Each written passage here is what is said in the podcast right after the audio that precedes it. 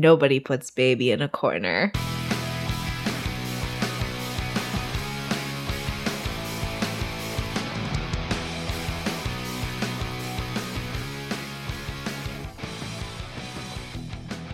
Hello, hello, hello. Uh, we are back. It's Pod Girl Summer. I can't believe how quickly the summer came. Like, I feel like it was just New Year's. mm-hmm. But wow, it feels good. You know, we're getting sunshine, getting that D3. Mm-hmm. It's hot and steamy outside. If you're in Canada, the OC is on Amazon Prime now. So, Incredible. you know, summer is all around. Yeah. Phil and I have been watching the OC. Mm-hmm.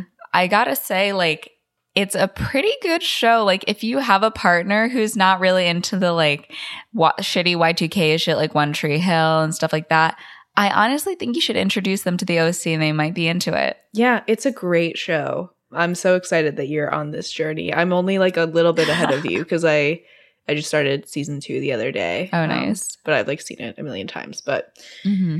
yeah, phenomenal show. Um, I was absolutely a Seth girly, as is extremely obvious if you spend more than five seconds with me.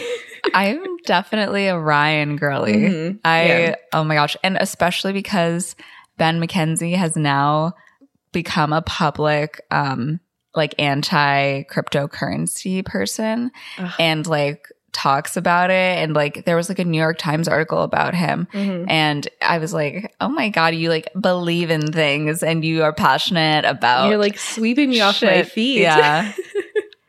yeah. I'm like, ah, No, I, I definitely have a huge place in my heart for Ryan Atwood. He is just a wonderful gem of a character. underrated hottie from the OC, Eddie. Eddie? Yeah, um, Teresa's. Oh, where where are you right now in the? Oh shit, I'm I'm in season one. Okay, Like they get engaged, and he does come after her, but he's like, "I really just love you. Like I just want us to be together." And he's like a hard worker. Why don't you like him? you'll see very soon. Oh fuck, he's not he's not a good guy. fuck. Yeah. Damn, cut that part out. well, we'll talk w- one more sentence about the A- the OC. Yeah. Please don't cut this in post. I do want to say that as like a Hispanic woman, um, or you know, Latinx, I'm half Puerto Rican, whatever you want to say. So when they have the scenes with Teresa or like Mhm. the episode where it was about her story, they call it like the telenovela.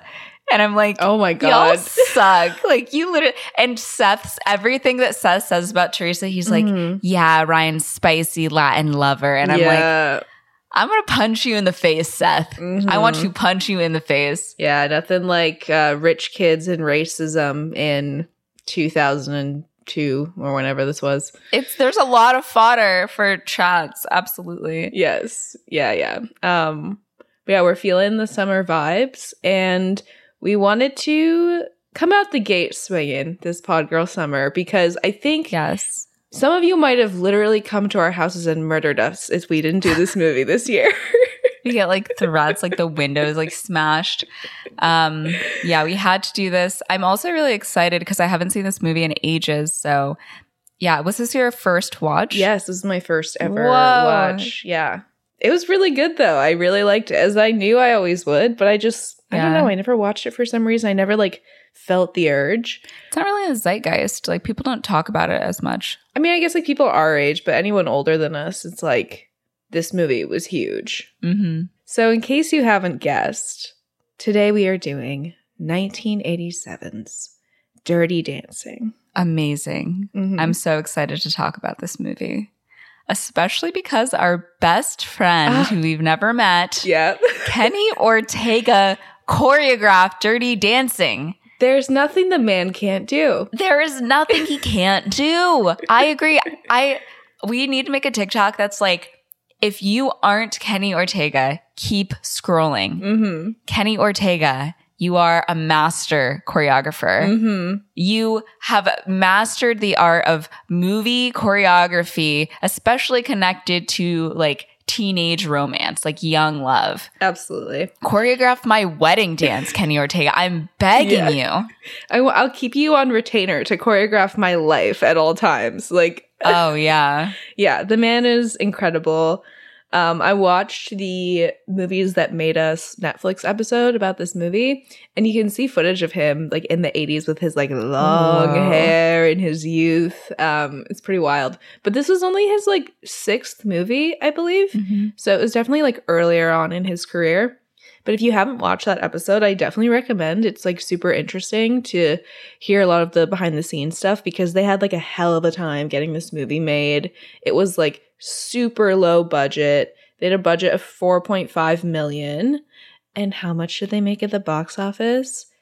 214.6 million doll hairs. I'm going to spit out my water And it continues to make millions of dollars every year. because of just like streaming and DVDs and Yeah, stuff. yeah, Yeah. and like being on TV, like it Mhm. just it makes so it's much a gift money. that keeps giving.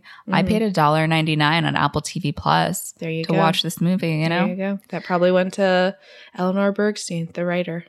The movie is like sort of very, very loosely based on her life. Like not really the Yeah. story, but different she elements. was called Baby. Mhm. She was a dance teacher for Arthur Murray. Yeah, she used to go vacation like in the Catskills with her sister, and they would like dirty Mhm. dance in the basements. And Yeah, I think she's like an affluent family, Mhm. and she was also named after like a woman in Congress or something. yeah, But did she have a hot like Patrick Swayze s guy teaching Yeah, her dance in the Catskills? I don't know. Speaking of Patrick Swayze, um, him and Jennifer Grey, who play Johnny and Baby, famously hated each other. Like, absolutely hated each other. I was other. so disappointed to learn that because they have amazing Mhm. chemistry throughout the movie. like, it's it's so palpable the chemistry, and I do think that really comes down to like the right director being able to handle those Mhm. sparks And the right choreographer. Mm-hmm, mm-hmm.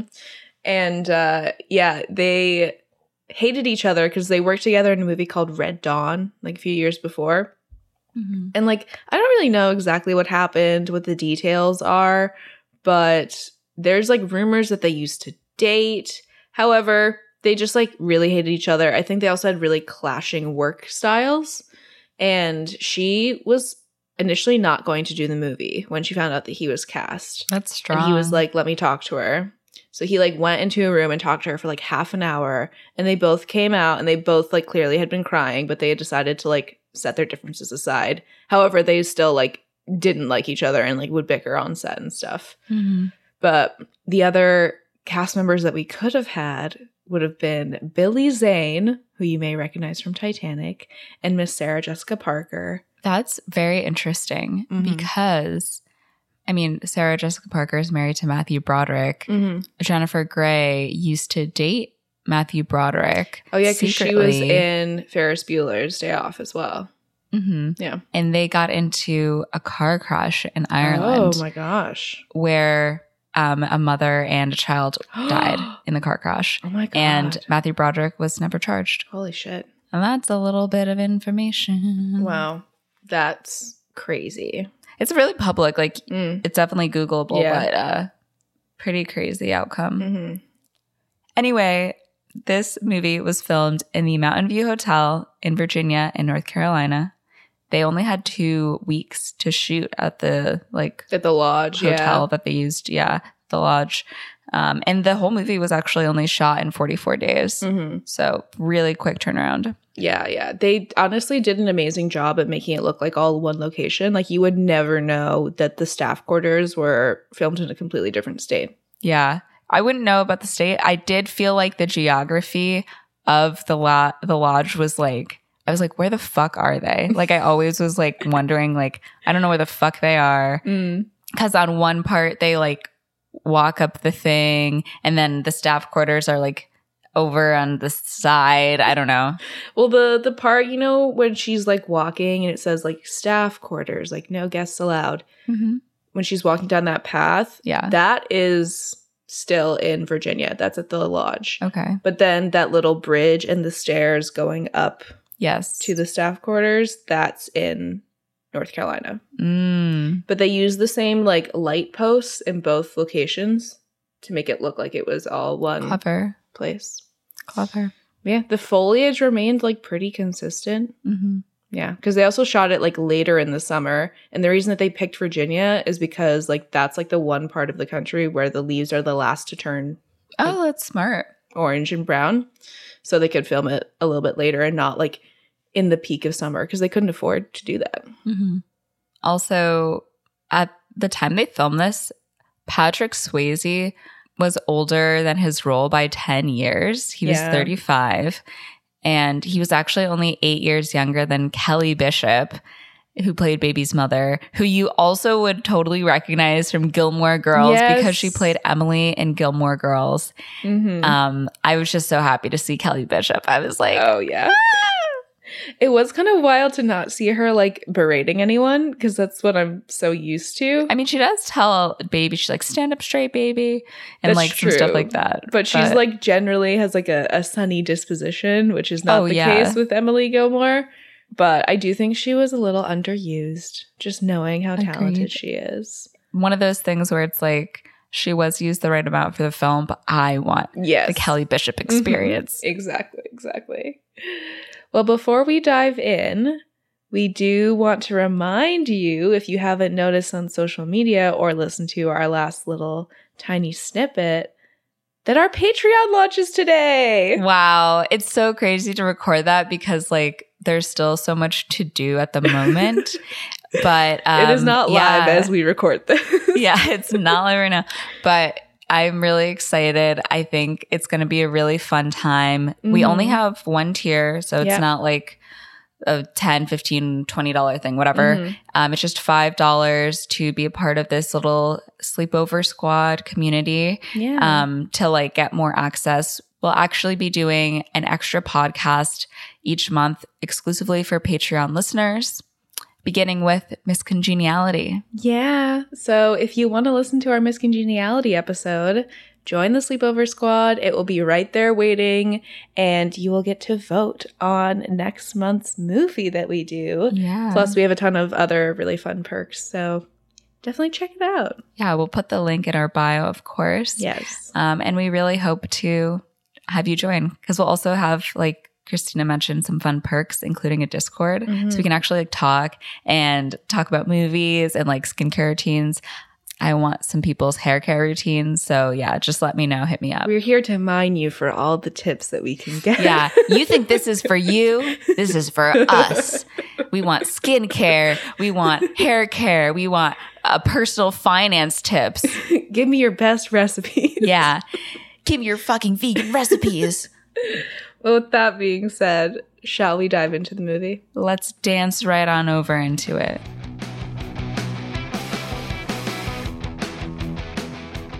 So we get the opening, and there's a sexy little intro credit Mm. scene. It's like black and white, and they're dancing.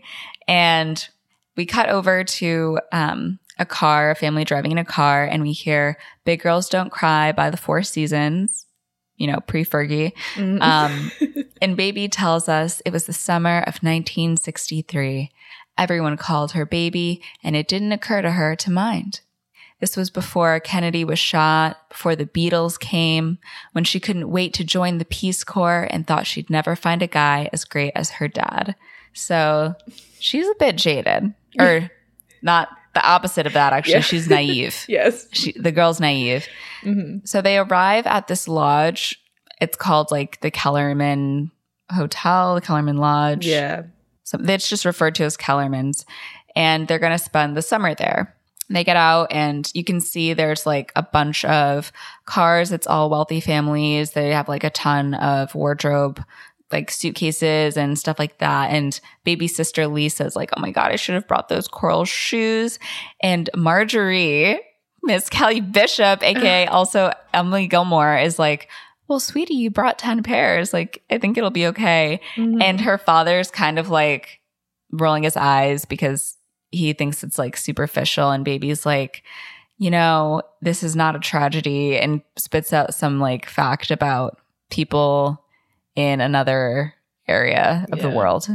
That's Mhm. her thing. Mhm. So Max, who owns Kellerman, Max Kellerman's, comes over and he says hello. He's like, so glad to have you on the mountain. And Dr. Houseman, baby's dad, asked about his blood pressure. And he's like, if it wasn't for this guy right here, I'd be standing in front of you dead. so Dr. Houseman is a prominent doctor. Mhm. Um, he was invited by Max to like come and stay at the lodge. And Max tells them that there's a merengue class in the gazebo later. Yeah, so we cut over to the merengue class. Baby is having a hard time keeping up. She's kind of tripping over her feet. Mm-hmm. And the instructor, a gorgeous, tall, long legged blonde named Penny, says, you know, when I say stop, we're going to find the man of your dreams. And like, it's all these old people trying to like learn how to do this dance. They like do this little circle and everything. Mhm. So when they stop, like Penny ends up dancing with baby's father, and baby gets stuck with like this old woman. And she's eventually like, okay, I'm gonna go check out the main house. This is enough for me. So baby ends up like walking over to the main house, and that's when she overhears Max talking to all of the waiters. And he's basically like uh, hired all of these highbrow college kids, like they're from Yale, Princeton, wherever, wherever. And he's like, listen, these are the rules. You gotta show the daughters a good time, even the dogs. Like, take them out to the terrace, show them the stars, romance them. And I'm like, this sounds illegal. Like, I don't think you can ask servers to do this. Yeah, he's like really into having them like show the kids a good time Mm-hmm. as like a tactic. And Yeah. I'm like, what's up?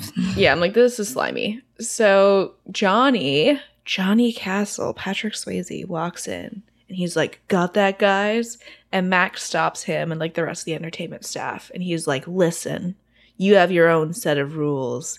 You dance with the daughters, you teach them anything they pay to learn, but that's where it ends. No conversation, no funny business. Keep your hands off. And so when Max leaves, one of the waiters, Robbie, asks Johnny if, you know, he can keep that straight. And Johnny says, just put your pickle on everybody's plate and leave the hard stuff to me. Mm, So we're getting we're already getting a little bit of class tension here. absolutely. Mm-hmm. So the Houseman family goes to dinner that night, and Max introduces them to Robbie Gould, one of the waiters who's talking to Johnny earlier. And he's like, he goes to Yale Medical School. And he tells Robbie that the family is his special guests. So, like, give them whatever they'd like. After dinner, they've ordered like a bunch of food. Obviously, they're having like a multi course meal. And Mrs. Houseman notices all the leftover food and she asks Baby if there are still starving kids in Europe. And Baby's like, try Southeast Asia. And Doc tells Max that Baby is going to change the world. And then um, Max asks Missy what she's going to do. And Baby's like, decorate it. it's definitely drilled into us early on that like Baby's the smart one. She's Mhm. going to Mount Holyoke in the fall. And Lisa's like, kind of just a girly girl and is looking for her husband. Oh yeah, and even Robbie like takes this opportunity to lay down some of his staff mandated flirting where he when she's like decorate it, he's like, she already does. There you go. Max asks his grandson Neil to come over and he introduces Neil and he's like, Yes, he goes to the Cornell School of Hotel Management. That's when Doc is like, Oh, yes, baby is going to Mount Holyoke in the fall. So they're trying to make this connection between Neil and baby. So we then go to the dance later on that night. Baby and Neil are dancing, and he asks if she's going to be an English major because apparently that's all women did in the day. I, I, guess. think in 63, they w- there weren't any co ed colleges yet, Mhm. Yeah, I'm assuming. So it was all like liberal arts schools for women. yeah. And she's like, Well, actually, no, I'm going to major in economics of underdeveloped countries and I'm going to join the Peace Corps.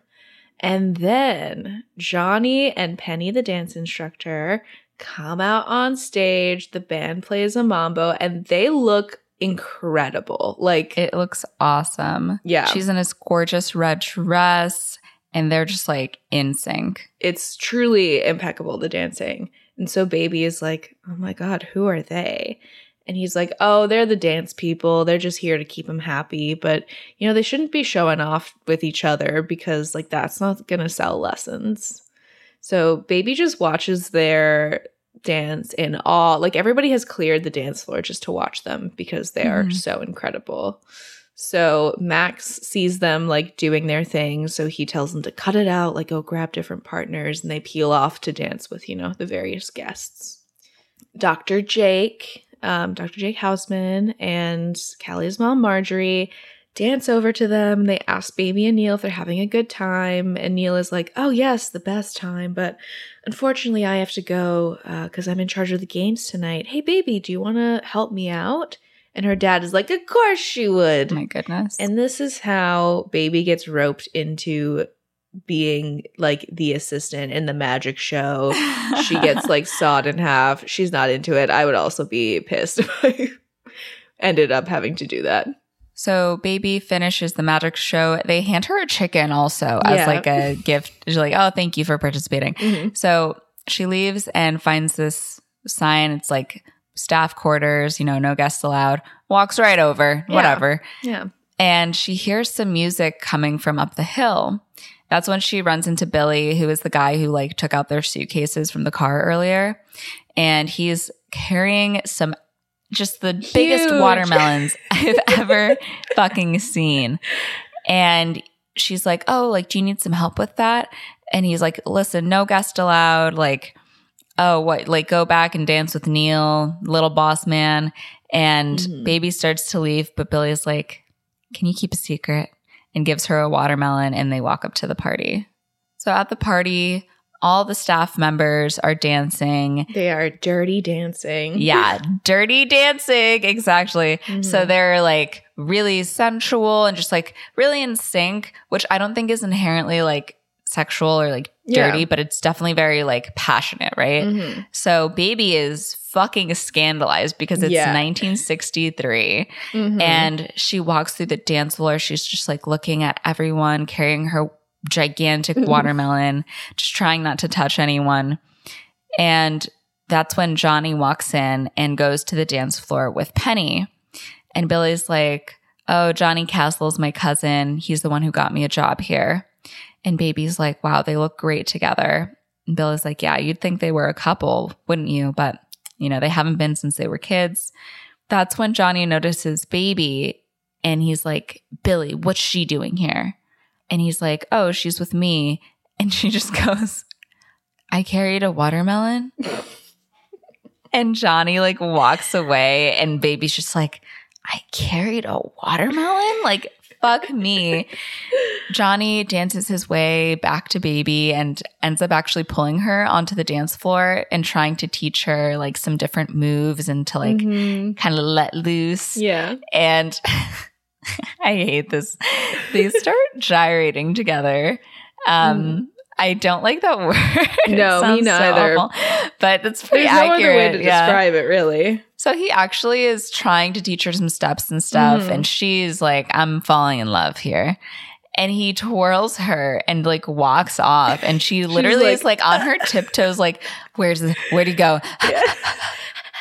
Oh yeah, I mean, this whole movie is basically just about like um like a sexual awakening. It's coming of age for yes, sure. yeah. yeah, definitely. Um, baby, like kind of you know becoming a woman, quote unquote, Mhm. and um, yeah, this is definitely her first kind of experience with any sort of like, I guess more like sexual experience because Totally. I it's pretty much implied that she's not really like dated uh, or like she's definitely like a virgin and stuff like that. So she's being introduced to this like whole new world. It's very much like Titanic where there's like the upper deck where everybody like sits and eats nicely and then the lower deck where all like the workers are having their dance party. It's like that same dynamic. Except cruises are so fucked. So fucked.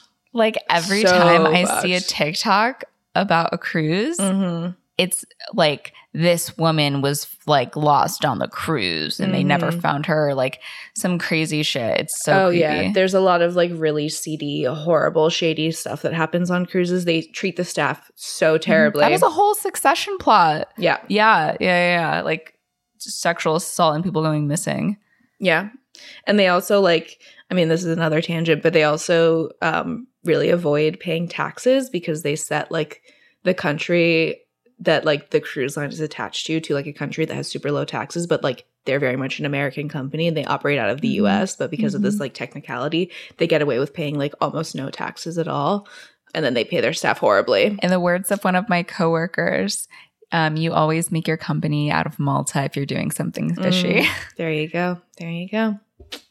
So the next day, we see everybody like at the lake. There's some sort of weird like It's like best wig, wig contest. try on thing. Yeah, they're like, we have Jackie Kennedy and Cleopatra and like all these other wigs.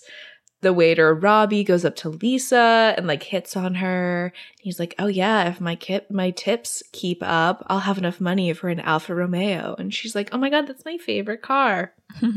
So Johnny then comes over and he tells all the women that they look lovely, and Baby immediately rips the wig off her head, just like, "Oh me." And uh, you know he's chatting with Penny. So Lisa then leans over and asks Baby to cover for her with their parents so she can go to the golf course tonight with Robbie. Whoa. Yeah. And Baby is just like locked in on Johnny the whole time. She cannot take her eyes off him. Truly, I don't blame her because personally, like, I never saw the Swayze thing ever. Like, I never really got it because I had never seen any of his movies. But after watching this, I'm like, oh, yeah, I get it. Oh, he's so sexy I in this get it movie. now. Like it's unbelievable. Yeah, well, the reason that like they cast him, well, not why they cast him, but why they were so drawn to him was that the writer, uh, Eleanor Bergstein, knew that she wanted somebody with hooded eyes. So she was just looking through pictures of like all these headshots, looking at the eyes, and she saw him. She's like, "Stop!" Very Richard Gere. She's like, "Those are the eyes that I want." And then they looked at his resume, and it said no dancing, and they were like, "Fuck!" Like, guess we'll keep looking. So they like tried some other actors and stuff, and the director was like, "Oh, like this guy Patrick Swayze, he's a dancer. He's like a classically trained dancer. His mom is the most famous dance teacher in Texas. Like he's been dancing his whole life, but he put no dancing on his resume because he had a knee injury from when he played football in high school Wow. and also wanted to be like seen seriously as an actor, um, not just like dancing, but Mhm. the director knew because he was in the dance scene in New York. So Wow. the more you know. So, anyways, Johnny leaves and Baby goes up to Penny and she's like, I just wanted to tell you, like, you're a wonderful dancer. And Penny's like, Yeah, I got kicked out of the house when I was 16 and I've been dancing ever since. And Baby's like, Wow, I, I really envy you. And Penny's just like, Okay, and walks away because what a thing to hear from like a 17 year old rich girl. Yeah. Not, not great. Not a great intro. hmm At night, everyone is dancing in the gazebo. This woman named Vivian comes up to Johnny and they start dancing. And Max tells um, baby's dad, who I'm going to refer to as Doc because Mm, that's what I yeah. wrote my notes, that that's Vivian Pressman. And she's a bungalow bunny. So a woman who stays all week. And then her husband comes just on the weekends. And um, Neil asks Johnny where Penny is because she's not in this gazebo dancing. And he's like, she's taking a break. Like she just needs a break. hmm And he's like, all right, as long as it's not an all night break. So he pulls baby to go for a walk. Ugh, I like can't stand Neil. He's not He's like annoying. he's He not like outwardly doing anything like super horrible, but he's just so off-putting. But he's, you know, he's gonna be like the own, the next owner Yeah. of the hotel or whatever, and be just like a total jack off. yeah, definitely. So he like takes baby down to the lake and he's just like staring at her and he's like, "I love to watch your hair blowing in the breeze." And it's also one of those things of like if somebody that you're attracted to says that, you're like, "Wow, oh my god." But someone that you're not, it's like you're fucking creepy. Yeah, totally. So he then like starts to lean in to try and kiss her, and she just turns and she's like, "My parents are probably looking for me. Like I gotta go." And he's like, "Oh no, like I'm sure they're fine. If they think that you're with me, they'll be the happiest parents at Kellerman's." Ugh. And he just starts like bragging about how much of a catch he is. He's like, "Oh yeah, I like stole this guy's girlfriend one time," and he was like, like "Oh a week ago. yeah." I, like, why would you say that? Even? Yeah. And the guy was like, Oh, like, what does Neil have that I don't? And the girl went, Two hotels. And I'm like, That's not something to brag about. That means that she's just with you for your money, honey. Yeah. But, anyways, after like this whole convo, we see Lisa and Robbie emerge from the woods, and Lisa looks like upset. She's pulling her dress straps back on, Mhm. and she's like, I'm waiting for an apology, Robbie. And he's like, oh, Why don't you like go to sleep and maybe hear one in your dreams or something like rude like that? So, Yeah. rancid vibes from Robbie off the jump. Definitely. He's just being a total dick. And Nick, Nick, who's Nick? Nobody. And, Nobody. and Neil says that sometimes in this world, like you see things that you don't want to. And I'm like, isn't that Wow, a what a line. loaded line? Yeah. So Neil's like, "Hey, why don't why don't I bring you to the kitchen? You hungry?" So they go over to the kitchen. It's closed, of course, but he is like a Kellerman, so he's like, yeah. Anything you want in the fridge. Like we have brownies, we have cake, we have whatever." Mhm. And then baby notices Penny like crying in the corner of the kitchen behind the counter. Um, and so baby's like, oh, you know, I should really go check on Lisa. Like, let's leave. Mhm. And ushers him out.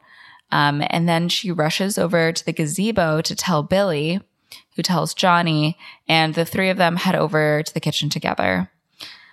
Turns out Penny is pregnant yeah. and baby assumes it's Johnny's, but it's clearly not. Johnny actually carries Penny over to like the staff quarters to take care of her. So when they get back to the staff quarters, Johnny's like, You should have come to me first. And she's like, Listen, I'm not taking what's left of your salary. It wouldn't be enough anyway. And Penny starts crying. She's just like, It's hopeless.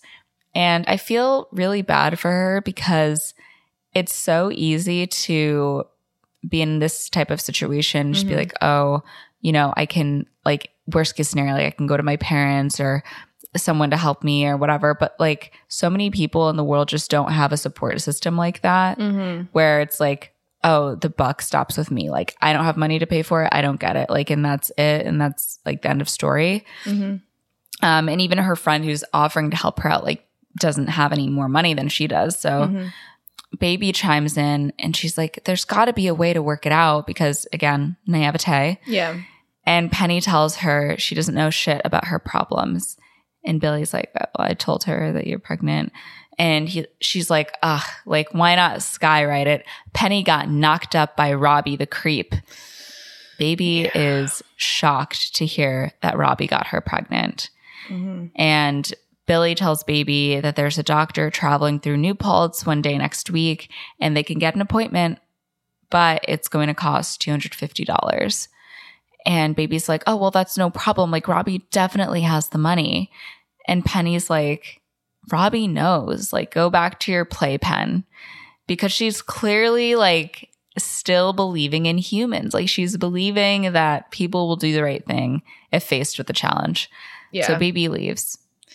It's just like insane to me. Like I'll never it makes me so angry to think about like men who know that they've gotten someone pregnant and don't care to eh, if she chooses to have the child to be involved in the child's life, but if she chooses not to have the child, not to pay for the abortion or at least contribute. Like Yeah. I just don't understand how somebody could do that. Like Yeah. I think that it's like evading your responsibility or not Mhm. even just feeling a paternal bond to the human that you created.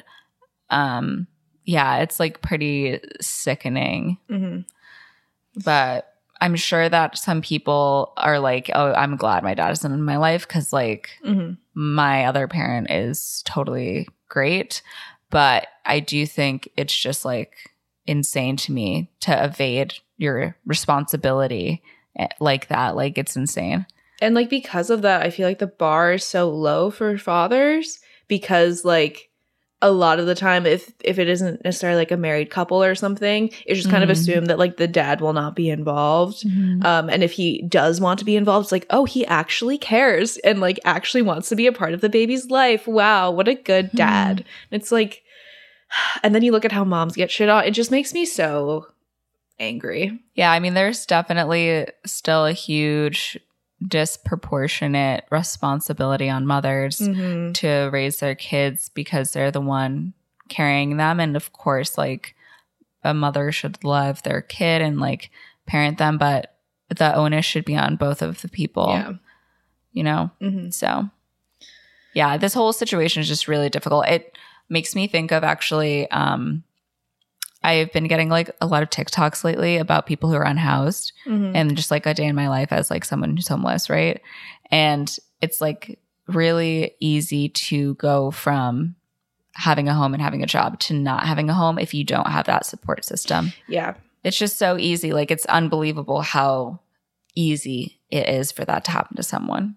Oh yeah, absolutely. It's an incredible privilege to be able to have a safety net and like that support system Yeah. because so many people don't. Like if my parents didn't uh, like pay for my health care until I was 26 or like my phone bill or like little things like that like obviously going out of right out of college and being like an actor could never have No. I could never have like afforded Yeah. even if I paid my own rent like I was which I was doing it's like not Mhm. enough money for everything that you need to fucking survive or yeah sorry going off on tangent but it sucks it sucks Yeah. it's so awful hmm So the next morning, baby, being the naive 17 year old that she is, 17, Mhm. 18, 17? like yeah, 18 18? she's going to college Yeah, probably 18. Yeah, she would have graduated already because she's going to college in the Mhm. fall.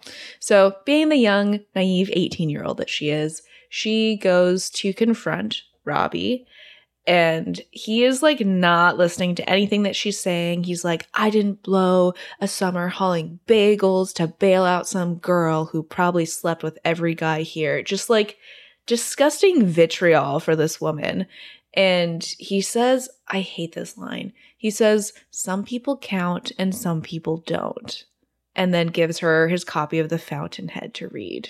I didn't know this reference, but Phil was like, the Fountainhead. And I was like, what's up? And he's like, this is like a huge red flag. Like, Mhm. it's like basically a book about like essentially libertarian values, but I don't even want to use that. It's like, about the self being the most important thing, like the self above the community. Yeah. And this like woman who wrote this book is she's passed away now, but like totally unhinged ideas.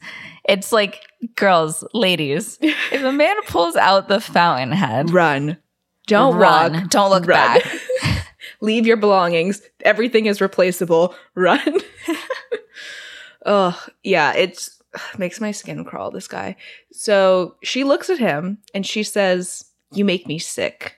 And you stay away from me and my sister, or I'll have you fired. And then she pours water from the pitcher on his pants, which is the very least that he deserves. hmm Definitely.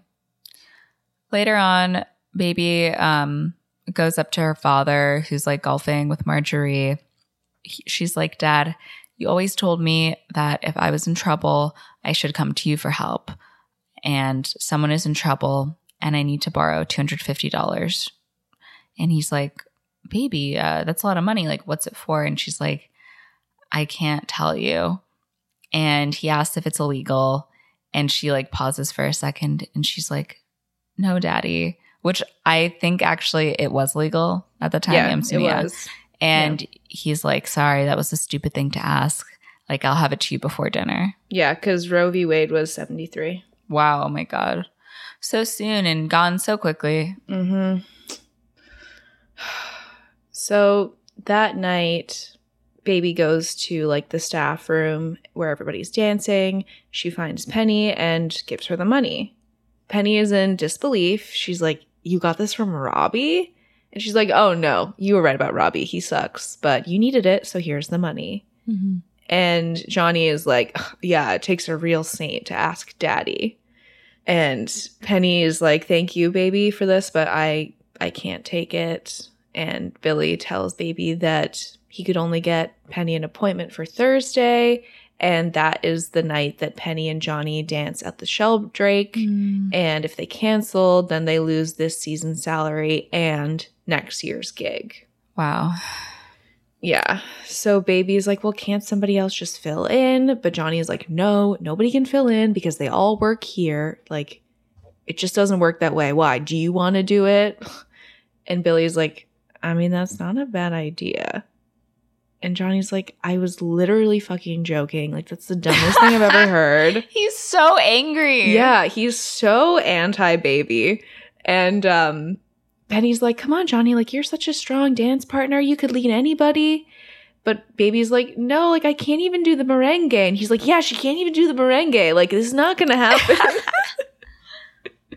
Cut to it happening. yeah. So it did.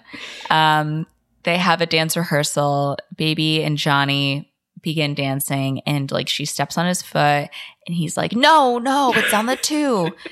you don't start on the one. It's two, two, three, four, one, two, three, four. Like, and just like is yelling the counts at her, and he's like, "Got it."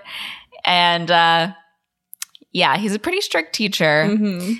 And she's like, I'm sorry, like I've never done these dances before. And he tells her the counts again. And he's like, okay, not until the two. We get a montage. Ugh. I'm gonna tell you right now, this whole like next section, it's like rehearsal, montage, montage, Yeah. rehearsal. so they do a montage. Johnny's telling her the counts and telling her to like concentrate. Baby practices over and over again on the bridge and the steps that lead up to like the staff area. I love the little interludes of her on the bridge. They're like Oh, so yeah. cute. Yeah. Me too. In another rehearsal, Johnny's like, don't put your heel down. The steps aren't enough. Feel the music. And we see baby practicing again on the bridge, but like more passionately this Mm. time, like freely. Oh yeah. Later on they're rehearsing and he's like this is not it's not on the one, it's not the mambo. You have to feel the music. It's like a heartbeat. And then he like tucks hair behind here and then Yeah. he like puts her hand on his chest and he's like close your eyes. Like feel it like one, two, one, two. And like Feel it. they start I'm to like- dance and i'm like i feel it i'm feeling it they start to dance like they she opens her eyes they're like looking at each other it's like very tension filled Oh, yeah. So we like go to another rehearsal. Penny is there to like kind of help her get into the groove of it. He's like yeah keep your head up lock your frame. Like we each have our own dance space. Don't get in my dance space. You stay in your space. And like Penny like kind of guides her hips as they like dance back and forth. More montage set to the song Hungry Eyes, a classic. The music is really top notch in this movie, and they had to fight really hard to get all of it too because music is expansive. I bet. I'm like, how is the budget not more? yeah, well, they had one music supervisor who was like shit, and they fired him. Wow. So then they hired because he didn't get anything. So then they hired this new guy who like managed to get a lot of the music, but it came like super late in the game, and they were going to go to the lodge to like film all the dance scenes, and they still didn't have music. So they were going to have to film it all to a click track, and just put the music in later once they had approval on what it was going to be. So Kenny is like choreographing to music that they weren't going to be using. He's like trying to choreograph around having no music, but they made it work. Like everything came in at the last second. But Amazing. especially like with the final song, they had like a hell of a time finding one because they knew they wanted an original as well. So we'll talk about that when we get to it. But Wait, I've had the time of my life is for the movie? hmm Holy shit. yeah. That's pretty Yeah. crazy. So yeah, Hungry Eyes is playing. Great song. I do love that even though this is set in the 60s, it definitely sounds like an 80s movie. Like there's so much 80s esque music in it. It's funny. You're like, I love that. Phil's like, I can't tell what fucking time this movie is from. Suspend your disbelief, Phil. Get into the I groove know. of it. I know. Feel the music in your heart. Yeah. Feel feel my heartbeat. Yeah. Well, because there's something so like magical about an 80s movie. Like it just has such a specific feeling and tone. Mm-hmm. So I think it would be impossible to like completely separate this movie from being made in the 80s, even though it's set in the 60s. Yeah. So they're dancing. Baby starts to like finally get the sense of the choreo. She's more in touch with her body. She even is like wearing heels now as she's dancing. So progress is being made. Mm-hmm. What is up, everybody? I'm Alex. I'm Justin. I'm Pete. And we host Comic Book Club, a weekly live talk show and podcast about comic books, 7 p.m., Crowdcast and YouTube, as well as your regular podcast listening places, iTunes, Stitcher, etc. And every week, we bring on the absolute best guests from the world of comic Wow, book, that's- right? that's bold Comic statement. books, TV, film, we cover everything. You can come be part of the magic and um, uh, lightly insult us throughout our recording Tuesdays at 7, or just listen on your own time. yeah. We also have comedians on there as well. It's a fun time. Yes, thanks. It sounds like you're having fun, Pete. Uh, Pete actually is the guy who hosts our trivia where you can win a $25 gift card to Midtown Comics every single week. You can use it in the safety of your own home. Come check us out. We would love to chat with you about comic books, have a little fun, talk about some old four color funnies. Ah, nice. Fresh ref to close it out. It's two days before the show. Baby and Johnny are rehearsing in like the barn area, and um, she accidentally drops him on his ass. And Johnny's like, "Concentrate! Like the show's in two days." And she's like, "You won't show me lifts. We're not doing turn. Like I don't, I don't know how to do turns. I'm saving your ass, not trying to drop it." And he's like, "All right, let's leave." Yeah, I mean, this dynamic is like very real between the two of them. Oh yeah, Yeah. I bet. I bet. Like hmm it's such a tension filled scene, but I love it. It's so yeah. good. Oh, it's it's so delicious. I know. It's like nom nom nom nom nom. So they go to his car, and he's like, "Fuck! Like I left my keys in the car. Like I locked my keys in the car." And he t- goes over to one of the stakes that's in the ground. He like knocks it out, picks it up, and smashes his car window. And he's like, "Get in!" and like opens the door for her. Right? Like they drive off. And baby's like, You're wild. And he's like, What? And she's like, You're wild. Oh my gosh. One of the points of contention between the two of them is that he didn't believe in using stunt doubles, like ever. I was reading that. For someone who fucking got an injury playing football, Mm-hmm. what? Yeah, yeah. So when they're like driving in the car and it's like that further away shot where you just see like them through the windshield, you don't really see their Mhm. faces. She had a stunt double for that. She was like, I'm not doing this. I'm not sitting in a car with you. Wow. Was he Yeah. actually driving? yeah. Oh, yeah. Oh, and she was just like, No. fuck that. yeah. That's so funny. Mm-hmm. So after, you know, they've driven through the rain, Johnny actually takes baby into the woods where there's this like fallen tree. It's like a log kind of over like a ravine. And he's like, This is where you're going to learn balance. And he's like jumping up and down on the log.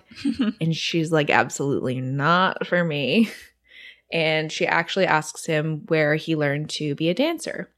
And he tells a story about how one day he was like working at this luncheonette and a guy came in named Arthur Murray and he was uh, giving like a test for dance instructors. And if you Mhm. passed, then they would teach you all these different dances, like how to break them down and teach them to other people. And, you know, he like motions for baby to join him on the log. She says, no way, but he does go over and like grab her hands, picks her up. They start dancing on this log together. She finally manages to like get her balance. She can even balance on her own, not holding on to him. And we have this like really beautiful wide shot of the two of them dancing on the log together. Um, the sparks are definitely flying, even though Oh, yeah. they were especially pissed at each other in this scene because everyone was like, Patrick, don't fall. And he fell, and it cost them like a lot of money because he had to take time off the production.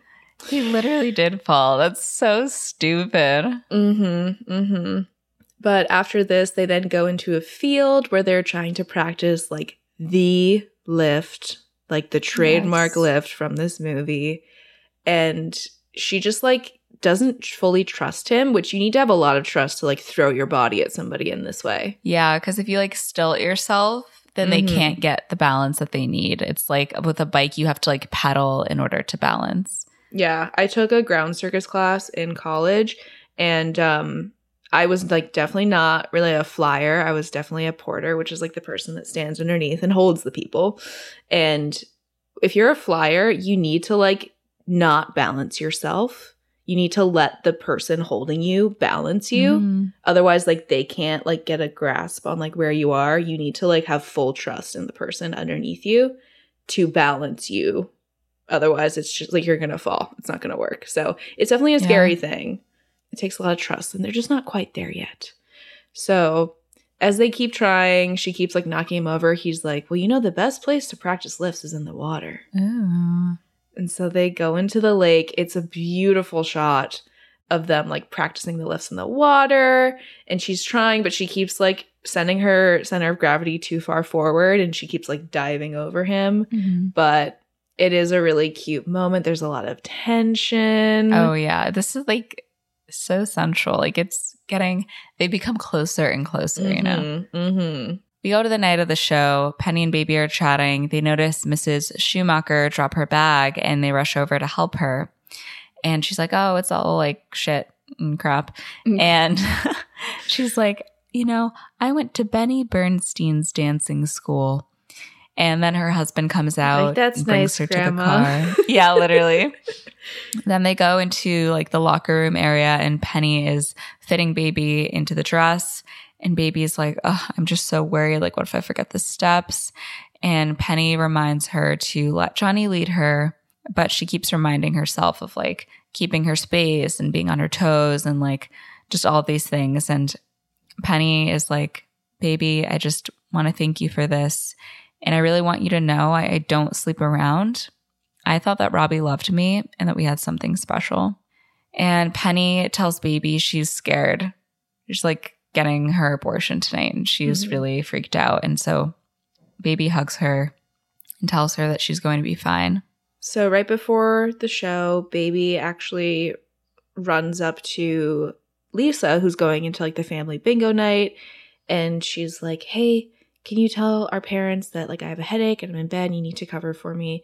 And if memory serves, she's like not. I feel like this was supposed to be before the previous scene because I don't think she's all made up when she runs up to Lisa. I think she looks like her regular self. I think that's a continuity error. Oh, I see what you mean. Yeah. I was like, it definitely comes after, but like you're saying Mhm. in the way that they edited. Yeah. Yeah. But I mean, it doesn't matter. but we go to the Sheldrake where Johnny and Baby are going to perform. They like start the song and he just tells her to relax. She is like super stiff when they start, but as they keep going, like she gets more into it. Mm-hmm. all is going well until she like turns the wrong way and he's like wrong way wrong way. But they manage to like get her back They into play place. Yeah with a little bit of improv and the crowd is like ooh spicy. I like it. Mm-mm. so then you know it comes time for the lift. She runs up to him but like chickens out. She doesn't even leave the ground at all. So they have to improvise and they do like a smaller little like lift and turn instead overall the crowd really likes it they clap and baby notices mr and mrs Sch- schumacher in the crowd and she's like oh my god Mm. gotta dip so they head off the stage Yeah. On the drive home, baby is changing in the back seat, and Johnny's like, You did good. You worked hard. and baby's like, Oh my God, when I saw Mrs. Schumacher, like I thought it was all over. And he's like, Oh, me too. He tells her by the second turn, she really had it. And she's like, Oh, but I, I missed the lift. But he's like, You did really good. oh my god He's like actually giving her praise for her hard work. Mhm. There's like a lot of tension because after she changes too, she like gets in the passenger seat and they like share glances at each Oh other. my gosh.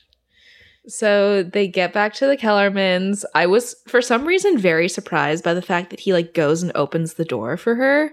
Just because I think that's, you know, showing that he's starting to warm up to her. And he actually like holds her hand once they get out of the car. I was like, oh my God. Oh, whoa. Johnny. Someone's a little smitten Catching kitten. feelings. That's Yeah. when Billy races up and he's like, guys, come quick. It's Penny. So they go over to Penny's cabin. She's in bed. Like, there's like blood all over the sheets.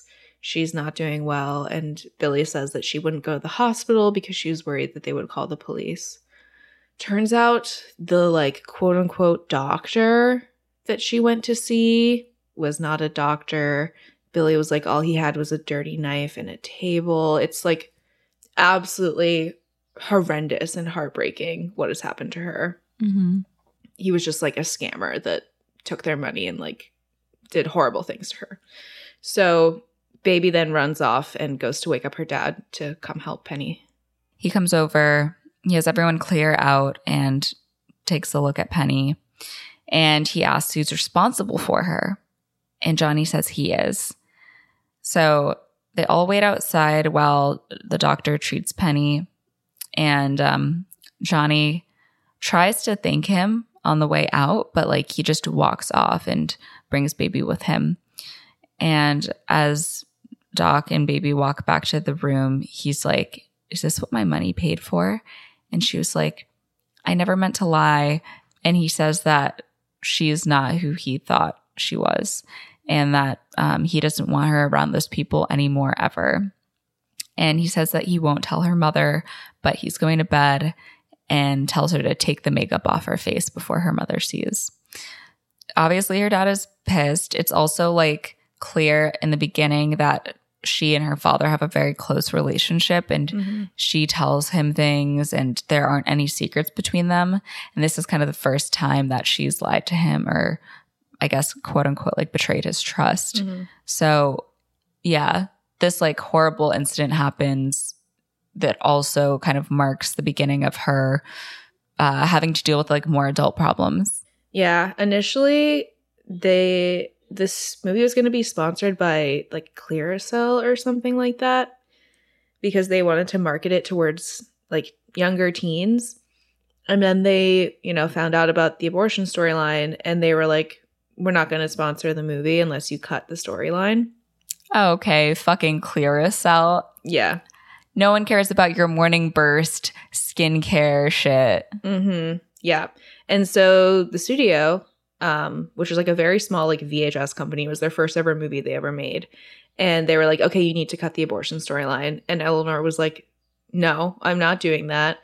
The movie completely falls apart without it, and I'm not like compromising. Yeah, So they're like, "Okay, we're not doing it then." And they decide to like market it more towards adults, but I mean, it's it's especially poignant to be watching this movie like at this point in time when we are. yeah, because this is the actual reality people are now going to have to face. Mhm. It I, honestly, we didn't even I, I we didn't anticipate this lining up with Yeah. what's happening politically, but um, pretty pretty crazy to think that that is like the reality that people will have to go through Yeah. um, because not everyone can go to a clinic or a place where it's legal, and Mhm. whether something is legal or not, like they're going to do it anyway. So Yeah. It just it just limits the access to safe abortions and yeah, you know, I mean, we firmly believe that abortion is healthcare and everybody should have the right to have one if they want. So, yeah, it just it's so heartbreaking to know that this will be happening again when it shouldn't.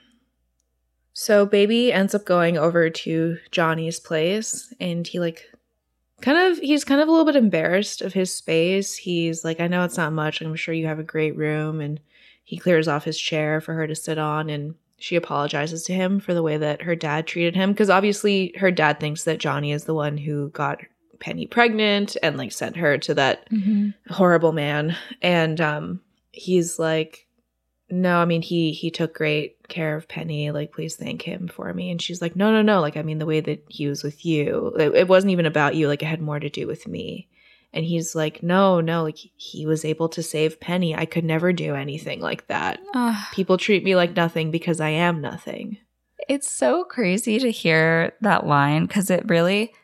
I, I think that Patrick Swayze's performance is so grounded. It's really Mhm. great performance. yeah and for this kid and he really is a kid like he's only 25 the character yeah. to be like oh i'm nothing because i'm poor. Mhm. and i have these dreams of like being this dancer and like that's like my passion but i'm like basically like shit on all these rich people's shoes. Mhm. and that's that's all they see me as so. Yeah, the way that he says it, it's so earnest. He doesn't even really like say it with a judgment towards himself. It's kind of just like matter of fact. He's like, yeah, they treat me like nothing because I am nothing. Like he very genuinely believes that um, because he's been made to believe that. It's really heartbreaking. And it was a very striking moment. Especially because as a dancer, you have to have so much confidence. Mm-hmm. And he's always exceeding confidence. Yes, definitely. And baby says, like, that's not true. You're everything.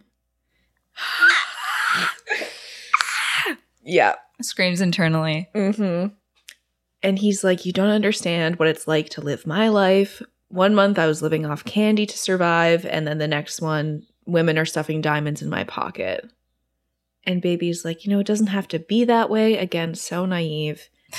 And he's like, I've never known someone like you who thinks that they can make the world better, who like sees a problem and thinks they can solve it. Like somebody's lost, I'll find him. Somebody needs something, I'll get it.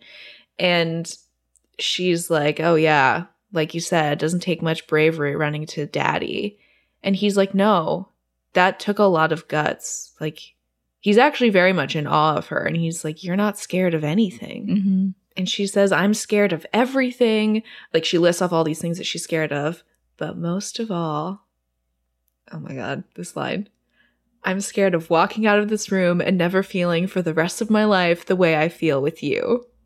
I was screaming. Oh my I was gosh. She's like, I'm scared of what I did and what I'm gonna do, and like me on that stage and stuff, and just like, Mhm. oh my god! But you're like experiencing passion and like Yeah. joy for the first time. Your world is lighting up with this Yeah. amazing dancing man. So it's like very tension filled. It gets super heated. She stands up, and because like music has been playing this whole time, and she says, Dance with me. So they start to dance, and like, guys, this scene is so hot. It's like, It's steamy. it's so steamy. They're like dancing like so slowly, and she starts like kissing his neck and stuff, and like she kind of like goes like around him and like kisses his back, and he like takes off her shirt, and then they start Oh, like making lord. out. And um, then you know, sex is implied. This is PG thirteen because they had to cut a scene to make it so because they were going to rate it R. Um, but there is like a cut scene of them like in their underwear together, and she's like grinding up on him. Oh, whoa. But yeah, it's like a very, very sensual scene. Yes. The next morning, the housemans are eating breakfast, crickets, and Stan, who is literally fucking Newman on Seinfeld. Oh yeah, yeah. He was also in the magic show. Yeah, he's the like announcer, kind of like ringleader guy. Yeah. He's like, We're having auditions for the end of the season talent show today. And Neil comes over and asks if they're all going to be in the show. And Doc is like, well, actually, I think we're leaving tomorrow, you know, to, to miss the weekend traffic. But Marjorie is like, wait, what? We're all paid up until Sunday. And Lisa's like, I don't want to miss the show. Like, I was going to sing. And Neil's like, people bring their own arrangements. Like, I go all out. You won't want to miss it. And Neil tells Baby that he needs her help for props. And then Marjorie is like, why would you want to leave early? And he kind of relents. He's a total like he is a he's a girl dad, you know, in Mhm. 2022 Yeah. speak. Like Yeah. he's actually a really nice dad. I I Mhm. think he's like a a solid father figure and Yes. he's like, "Oh, it was just an idea. Like we can stay if you would like to." And he's like, "Lisa, what are you going to do for for your show?" And she's like, "Well, I was thinking of singing I Feel Pretty or What Do the Simple Folk Do?" Daddy, what do you think? She's like eating up her father's attention right Mhm. now. Mm-hmm. So after breakfast, baby goes to check on Penny, who's actually doing a lot better. And Penny's like, Oh, you actually just missed your father. He's such a wonderful man. So, like, he's continuing to check up on her. And I do really Yeah. love that, like, he doesn't have any judgment on Penny at all. He's him being upset is at like thinking that Johnny did this to her and like that this poor girl Yeah. was left in like horrible hands and not taken care of. And baby just like apologizes to Penny, I guess, for like I don't really know what she is apologizing for. Because of the botched abortion. Oh, okay. Baby's like, I'm sorry. And she's like, Oh, you couldn't have known he was going to do that. Got that makes more sense. Okay. So then Johnny actually comes in.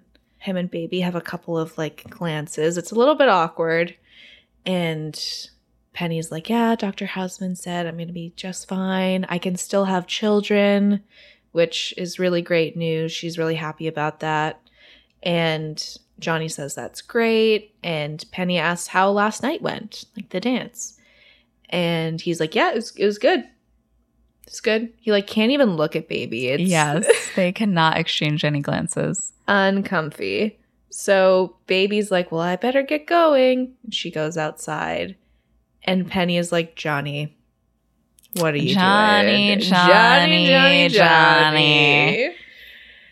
And she's like, How many times did you tell me not to get mixed up with the guests? And he's like, I know what I'm doing. And she's like, Johnny, listen to me. You got to stop it now. Johnny um, comes up to Baby, who's been like waiting for him, and he's like, I have to go. I have a lesson with some guests. And he walks away, but as he's leaving, Baby calls out to him, and he turns around and they look at each other for a moment. And he kind of gives her like a half hearted smile. Like, I couldn't tell the exchange of glances Mhm. as like, it's kind of like one foot in, one foot out. Yeah. And then the next day, it's like super rainy. Lisa is looking in the mirror. She's like, oh, I'm so sick of the rain. Remind me, like, not to take my honeymoon in Niagara Falls. And I think her mom says something like, oh, that's okay. You'll go to like Long Island or something instead. Like, she offers an alternative. Mhm. And Lisa's like looking for her lipstick, and Baby just gets up, puts her coat on, and Marjorie's like, Where are you going? And Baby's like, Oh, they're having charades in the West Lobby Where does she go instead? To her lover. to a lover's room. The lover's den. So, I'm taking a lover. So baby lays in bed with Johnny and she asks him if he's had many women. Hmm. And he's like, What? No, no. How am I? I could never. yeah. And then he like very abruptly gets out of bed and goes to put on some pants. And Can I do the monologue? sure, sure, go for it. You gotta understand what it's like. You come from the streets and suddenly you're up here, women throwing themselves at you and they smell so good. They really take care of themselves. I never knew women who could be like that. They're so goddamn rich. You think they must know about everything. They're slipping their room keys in my hand two, three times a day, different women, so I think I'm scoring big, right? You think they wouldn't be doing this if they didn't care about me, right? Like kind of like intense. Yeah. like I'm just trying to like make it here, like at fucking people treating me like a, a, a sex worker, and I like am just trying to do my dances. And baby's like, okay, I get it. You're just using them. And he's like, no, no, no, no. They were using me. oh my gosh. And so baby goes up and kisses Johnny and they like make out in the bed for a little bit. And he asks her real name. And she says, it's Frances for the first woman in the cabinet. And I think he says something like, that's a real grown up name or something like that. So, He really is in awe of her. He's like, mm-hmm. wow, I can't believe it's crazy because you'd think he's like hot, he's a dancer, like he is just like exuding this like sexy masculine energy and Mm-hmm. but really what he wants is this tender like very loving uh woman Yeah. who's super smart and like he wants to be cared for he wants to be the one who's cared for for once in his life Oh yeah, definitely. Uh, I really loved his character. He definitely su- took me by surprise because I feel like Yeah. I came in with like preconceived notions of like, oh, he's like the rugged like dancer guy, and like she's the rich girl, and like whatever. Yeah. But he's he's actually like very sensitive and like very caring. Like loves very deeply. Like the Mhm. the lengths that he'll go through, like for Penny or for anybody that he really cares about. for even the other staff workers Mm-hmm. yeah I, I'll, we'll get there but Yeah. So I'm a big fan of Johnny. me too team johnny johnny for respectful king Maybe mm, is he is he I don't know if I would put him in the respectful king category, just because he is a little violent. but only to schmuck I know. I'm like that is my favorite brand of toxic masculinity. my favorite brand of toxic masculinity well glad you asked he punches insert pictures of um, Johnny, insert pictures of Jess, Mhm. uh, insert pictures of who else do we have here? it's that that brand where it's like, oh, he's a dick, but only to people who deserve it. Yeah. Yeah. Yeah. So that night, um, while Lisa and Baby are sleeping in their room, Lisa tells Baby that she's decided she's going to go all the way with Robbie. Wow. And Baby's like, don't do that with Robbie. Like, it should be with somebody else, like somebody that you sort of love. And Lisa's like, oh, please, like, you don't care about me. And she says, you wouldn't care if I humped the entire army as long as we're on the right side of the Ho Chi Minh Trail. And I mean, it's clear that there's tension between the two sisters. They have completely different interests. Yeah. Lisa feels like the dumb one. Yeah, baby's like the golden child. hmm But yeah, she tells baby that she only cares that she's not daddy's girl anymore. And he actually listens when Lisa talks now, and she can't stand it. So the next day, Baby and Johnny dance, and she's actually the one giving him notes, and he's just trying to Mm. like fuck her. He's like so He's like all enthralled. over her. My God. and honestly, I wasn't keeping track if you can tell the difference in the way she dresses Mhm. day to day, but I think that there is a progression of her dressing like less yeah. Modestly, I guess. Yeah, she stops wearing those like uh like 50s style dresses that Mhm. um her and Lisa were wearing at the beginning and she starts wearing like shorts and like tighter tops and stuff like that. She, she's definitely like coming into herself as a grown woman and like exploring her sexuality. Yeah. And she looks great too. Like when they're dancing and stuff, she looks like muscular and like super Mhm. toned and like she's like gorgeous, right? And he's just like falling at her feet. Mhm. Um, so they act out Strange Love by Mickey and Sylvie. It's such a good oh, song. Boy. And if he still doesn't answer. yeah. And they're having like this blast of a time when Neil interrupts them and like immediately they're like split apart. They're like, Mhm. ha ha ha, who me? He asks Baby if um, she's taking dance classes. Like, I could teach you. Like, Ugh. and then he does like a little like step. fuck off. And yeah, so dumb. Johnny cuts the music. He's like, all right, you're done here. And Neil tells Johnny that Max put him in charge of the final show and he wants to like talk about the last dance. He kind of wants to shake it up, do something new. And Johnny's like, oh, perfect. Like, you know, I've been working with the staff kids on a crossover between Cuban rhythm and um, soul dancing. And Neil's like, okay, well, yeah, slow your roll. you're in way over your head here. I thought that we could do the pachanga as the final dance. wah wah. Bro, that's so dumb. Like, oh, instead of the mambo, the pachanga. Mm. I've I've nailed it. I've done it. I've revolutionized dance. Yeah. So Johnny is like not into this idea.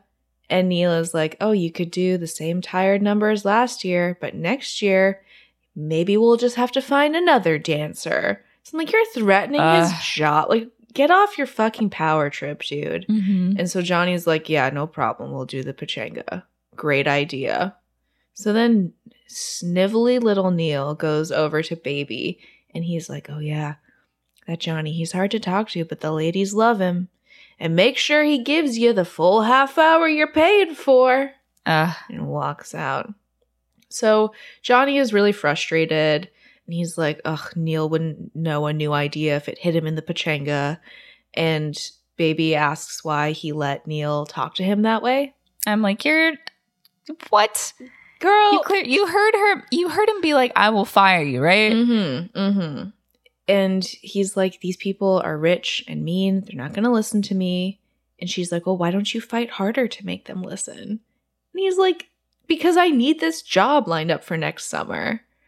And he mentions that his dad actually called him today to let him know that like his uncle can get him into the house painters and plasterers union, which is like clearly not what he wants to do, but if he doesn't have this job, he doesn't have a choice. Yeah. And like that is not something that baby can really like understand because her worldview is so narrow because she has grown up so privileged. So that's when Baby notices her dad, Lisa, and Robbie all walking together. So she immediately like pulls them down so he doesn't see them. You know, once they leave, he's like, You're telling me to like fight harder. I don't see you fighting very hard to tell your dad that I'm your guy, Mm. which is true. And she's like, I will. Like, it's just complicated with my dad. And he's like, You know, I don't believe that you ever had any intention of telling him ever and walks away. And I'm like, Johnny, you are worthy. I hate that people are making you feel like you're not. You're so worthy, Johnny. So later, baby races to Penny's and she's like, Have you seen Johnny? I've been looking for him. She opens the door and like Johnny's there. And he goes outside to talk and baby apologizes to him. And while that's happening, Robbie walks up Ugh. and he's like, Oh, I picked the wrong sister. Don't worry, baby. I went slumming too. Johnny jumps off the deck, starts beating the shit out of Robbie with like the best, like dumb sound effects. it's like boom, bam. And he tells Robbie to get out of here. Like, you're not even worth it. And then he hugs baby. I don't condone violence, but I do think Robbie deserved that. For oh, sure. yeah. Oh my God. He sucks. Yeah. So the talent show rehearsal is later on, or maybe the next day. I don't know fucking day it is. Lisa is practicing her song. She's doing like hula, hula, hula. I don't know the name of it. Yeah, I don't know. Um, but I found out in IMDb that she like wrote this song, but didn't get credits until like years after it was released. Oh my God. Um, or like co-wrote the song rather. Mhm. So Baby is painting a tree on the set, and Johnny is doing his work. Um, when the bungalow bunny Vivian goes over to Johnny and says it's their last night together, and she has something worked out for them. So a little bit later, Johnny goes over to her husband to give him like his pirate hat for the number he's doing. And Mo is like, Oh, I have an all night game of cards tonight. Like, uh, here's some money for some extra dance lessons for my wife. Gotta keep her busy. Like, did his wife say, Oh, I want to do extra dance lessons? Or is he literally just like, Yeah, fuck off? Like, I don't. Probably both, honestly. So that's crazy. Mm-hmm. Baby is watching this whole thing, and Johnny receives the cash. He looks down and he looks up and he's like, um, I'm booked up for the whole weekend because of the show. I won't have any time for extra classes and gives him the money back. He's like, it wouldn't be fair to take the money. Wow. Baby sees this and she smiles. Yeah. She's like, wow, he's not letting these people control his life. Yeah. So then Lisa goes over to Baby and she's like, I've decided tonight's the night with Robbie. He doesn't even know it. Come on. And zips off. She goes and gets all dressed up in her best, you know, 50s dress, goes over to his cabin, which has a like a little towel on the door, by the way. You're so And right. we all know what that means. She knocks on the door and she's like, Robbie, it's me. And she opens the door and Robbie is in bed with Vivian. Oh, Lord. And she just goes like, oh, and closes the door. So you dodged a bullet, Lisa. Seriously. We then go over to Johnny's cabin. He is in bed with baby, and he tells her, oh my God, he tells her that I'm last- like swooning. he tells her that last night he had a dream that they were walking and they met, um, like they came across baby's dad. And he came over to him. He was like, come on, and put his arm around him the way that he did with Robbie. Oh my God. This man just wants to be loved. he, just wants, to love. be loved and be accepted. He just wants to be loved and accepted. be part of a family. Ugh. My heart. So in the morning, they kiss goodbye outside of his cabin, and Vivian is leaving Robbie's cabin and sees them together. Oy vey. At breakfast, Max talks to Doc. He's like, Have you ever thought a patient was all right and then looked at the x rays only to discover it's nothing like you thought? And Doc is like, What's going on? And Max is like, Well, I found out one of my staff members is a thief. Neil says that Mo Pressman's wallet was stolen when he was playing uh, Pinochle last night. And that Vivian says she remembers Johnny walking by around the same time. So they asked him, and he said that he was reading alone in his room. but there are no books in Johnny's room. So baby is like, fuck, like I was with him all night. I know it wasn't him. Mhm. She tells him that Johnny didn't do it. She knows he didn't. And Neil is like, uh, there have been similar thefts at the Sheldrake and it's happened here before. And she's like, I know he didn't do it. But Neil's like, baby, just stay out of it. So baby goes over to her dad and she asks for his help because she knows that Johnny didn't take Mo's wallet and he's like, "Well, how do you know that?" And she says she can't tell him, but to just trust her. And he's like, Mm-hmm. "I'm sorry, baby, but I can't." Baby stops Max and she's like, "Maybe Johnny didn't do it. Like what about the old couple, the Schumachers? Like her bag fell the other day and she had all these wallets and I saw them at the Sheldrake too and her dad is like, You can't just go accusing innocent people. And Max is like, Yeah, we have an eyewitness and the kid has no alibi. Come on, Neil. I'm going to show you what it's like to fire an employee. Aye, aye, aye. Fucking sick man takes pleasure out of this. And so Baby like stops him and she's like, I know that Johnny was in his room all night. And the reason that I know is because I was with him. we cut to a bit later. Doc is sitting in the gazebo, and Baby comes over and says that she was telling the truth and apologizes for lying. And she says, I'm sorry I lied to you, but you lied too. You told me everyone was alike and deserved a fair break, but you meant everyone who is like you. You told me you wanted me to change the world, to make it better, but you meant by becoming a lawyer or an econ by marrying a lawyer or an economist, right? But you meant by becoming a lawyer or an economist and marrying someone from Harvard. I'm not proud of myself, but I'm in this family too, and you can't keep giving me the silent treatment. There are a lot of things about me that aren't what you thought, but if you love me, you have to love all the things about me. And I love you. I'm sorry I let you down. I'm so sorry, Daddy, but you let me down too. Pretty earnest. Mm-hmm. Yeah. I think that Baby is actually like a really intelligent young lady. Mm-hmm. Even though she's super naive, like that's how she was raised. Like she wasn't exposed to people who lived a different lifestyle than her. But I think she does have a good empathy for people. And Yeah. um, I do think it's a really brave thing to do to confront your parent if something is wrong and be honest and try to talk it out or try to like rectify things. Um, like that's something that I still struggle with for sure.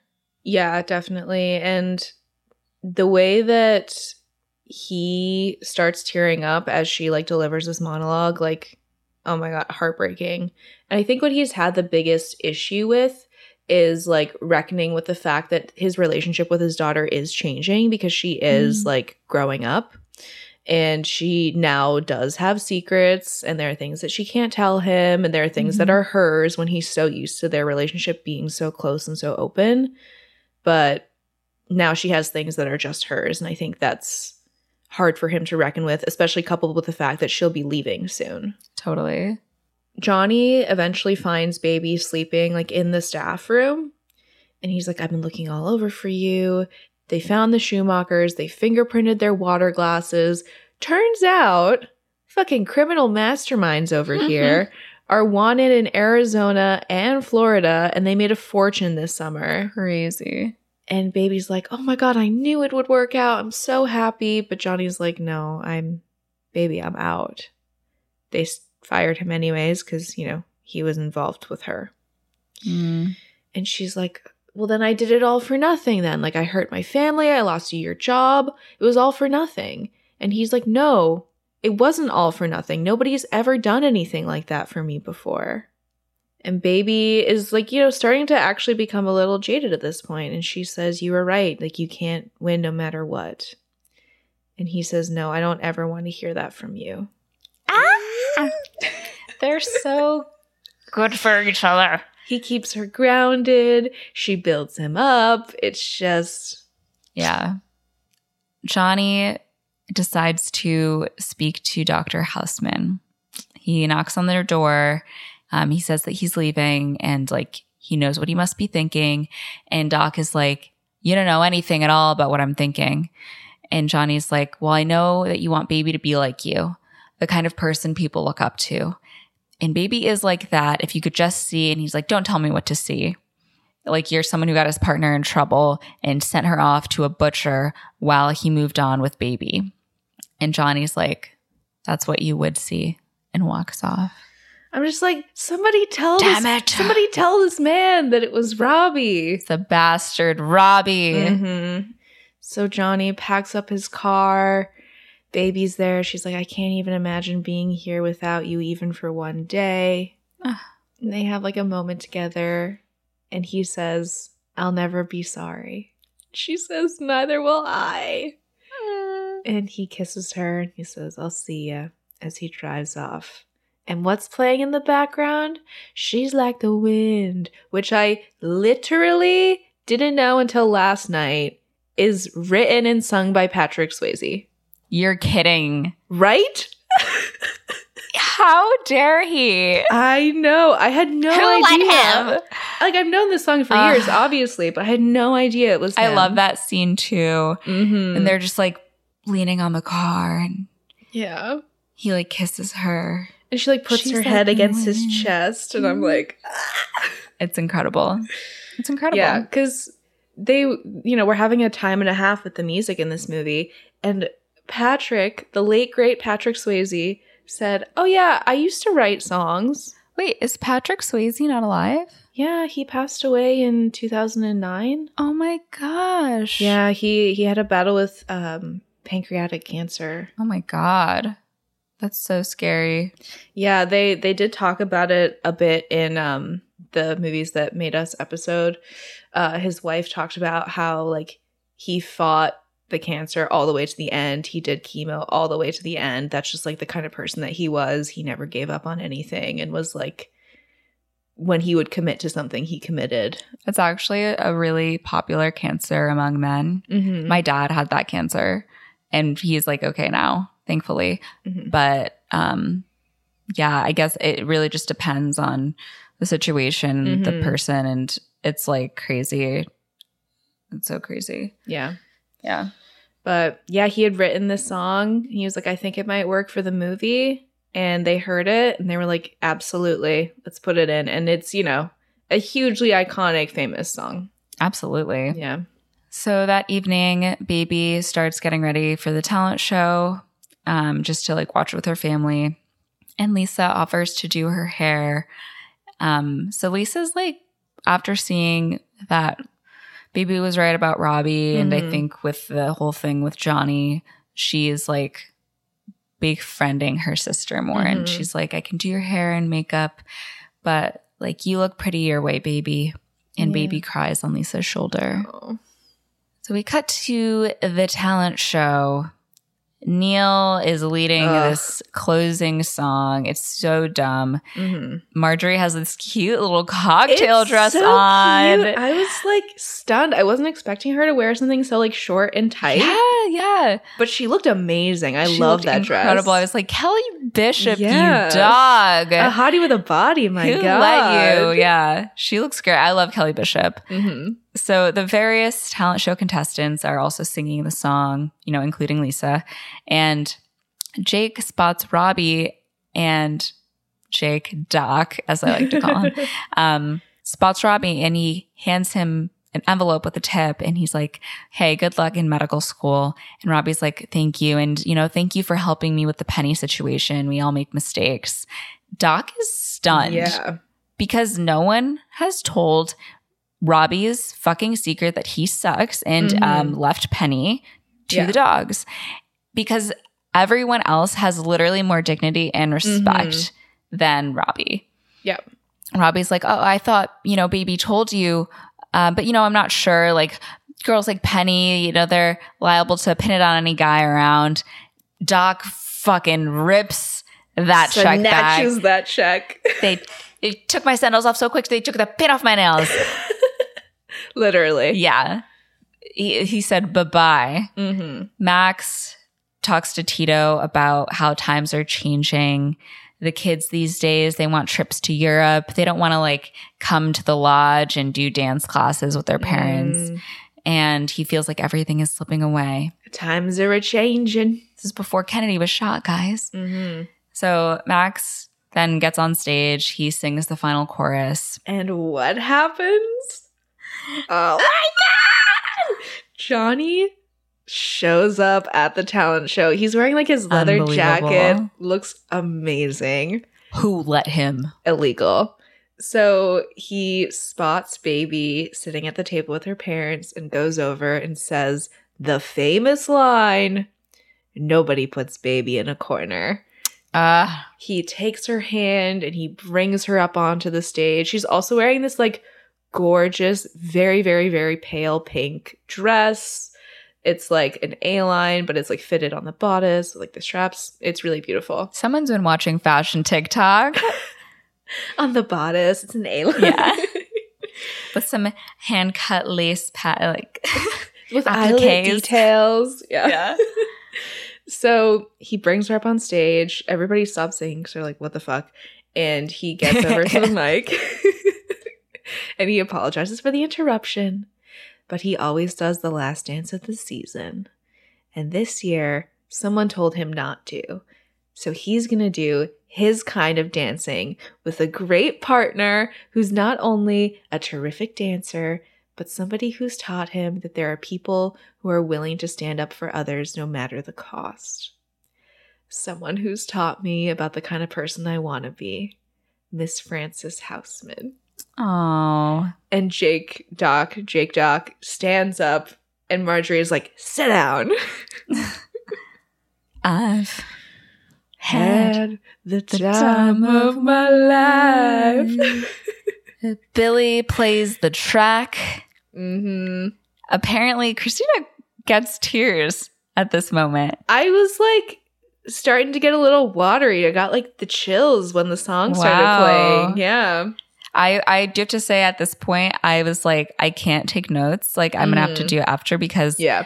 I my eyes were glued to the final dance. The final dance is like so gratifying. I can't Yeah. even describe it. Like you really have to watch the movie because it's like uh the way that they're in tune and she has fun and they My fucking Just- goosebumps right now. uh so they finally also do the lift and like the whole staff is also part of it because Mhm. they do their dance on the stage and then Johnny he jumps off and goes to the back of the room Mhm. and then leads this entire like dance of uh like uh I don't know what I was going to say but yeah the staff Yeah. like he leads the choreography for the staff and like Mhm. does these like moves that they've all choreographed together Mhm. everyone is just like enthralled. They're overjoyed. And so he finally makes it to the middle of the room and they lift baby off the stage and onto the mm. floor and she runs and jumps and they do the gorgeous lift. She trusts him. It ah, works. They trust each other. And everyone around dances. Marjorie is dancing with Neil. Two old ladies are mm-hmm. dancing. And Baby and Johnny begin to sneak away, but Doc stops them and he says, I know the truth. And he says, when he's wrong, he says he's wrong. hmm And he tells Baby she looked wonderful out there. And they hug. And Billy is teaching Lisa how to dance. God bless him. and everyone is just having this beautiful time. And Johnny and Baby dance in the middle of the dance floor. This is when I go absolutely feral because Patrick Swayze is looking at her and he's like singing the words to her and Mhm. looking at her like that. I was like, stop that right now. That's illegal. Yeah. Illegal.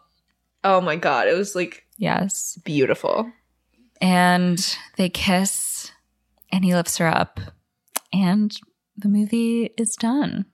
Well, I enjoyed this movie. It Yeah. was a great summer movie. Yeah, it, it was really good. I always knew that I would like it, but I really, really liked it. It was really good. Um, Yeah. It's just like very well constructed. And I think because it was so low budget, like they had to really focus on like the story and like kind of getting more creative with making things happen. Like it wasn't like, oh, like flashy thing here, flashy thing there. It was like a very simple story about, you know, people at a resort in the summer who love to dance.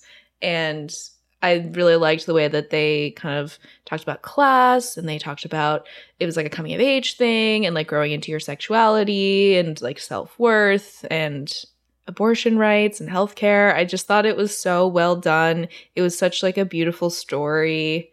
The performances were great. Yeah. I think it was I wish I could have seen it when it came out in theaters because I think it would have been like a blast to see in theaters. Yeah. But um it's definitely a coming of age story at its core, but it is so tied into class and like ro- this romance between baby and Johnny and I think that the writer just balanced that so beautifully. Mhm. And then on top of the story, you get these amazing choreographed pieces by the one and only Kenny Ortega. And it's like, there's nothing wrong with the movie. You know what's wild? So What? after they they filmed it, they did a rough cut, and because the studio that they were with, it was like a VHS like distributor. They had never made a movie before. And so they wanted like a Hollywood person to like get eyes on it so they could like get a sense if what they made was good because they felt good about it, but they needed, you know, someone in in the industry to really give them an opinion. And I can't remember the name of the director, but it was like a very famous director he was like a friend of a friend. They managed to get him to do a screening. The movie ended, the lights came up. He turned around and said, Burn the negatives and collect the insurance, and walked out.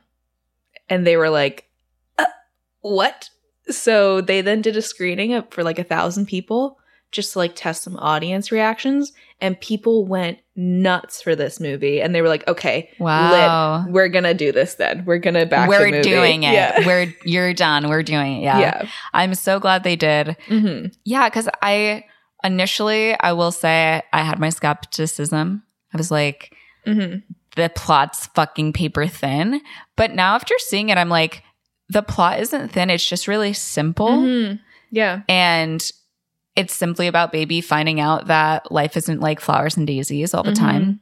Yeah. So, um, yeah, I, I really enjoyed it. I think it's a great movie to also watch. Like, I don't know, maybe you don't want to watch with your kid, but I do think it's a good movie for like a parent to watch to understand like Yeah.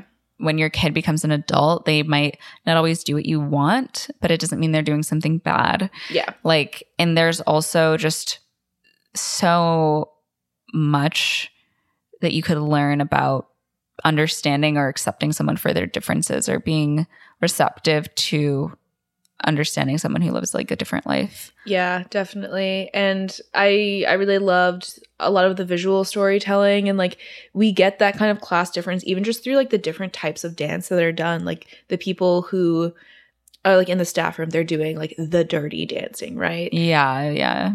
And then we have, you know, the hotel guests who are doing like the foxtrot The or the mambo or whatever they're doing upstairs. And then we have um Penny and Johnny who have these aspirations of like, you know, being dancers. They're very ambitious and we see them going back and forth between the two.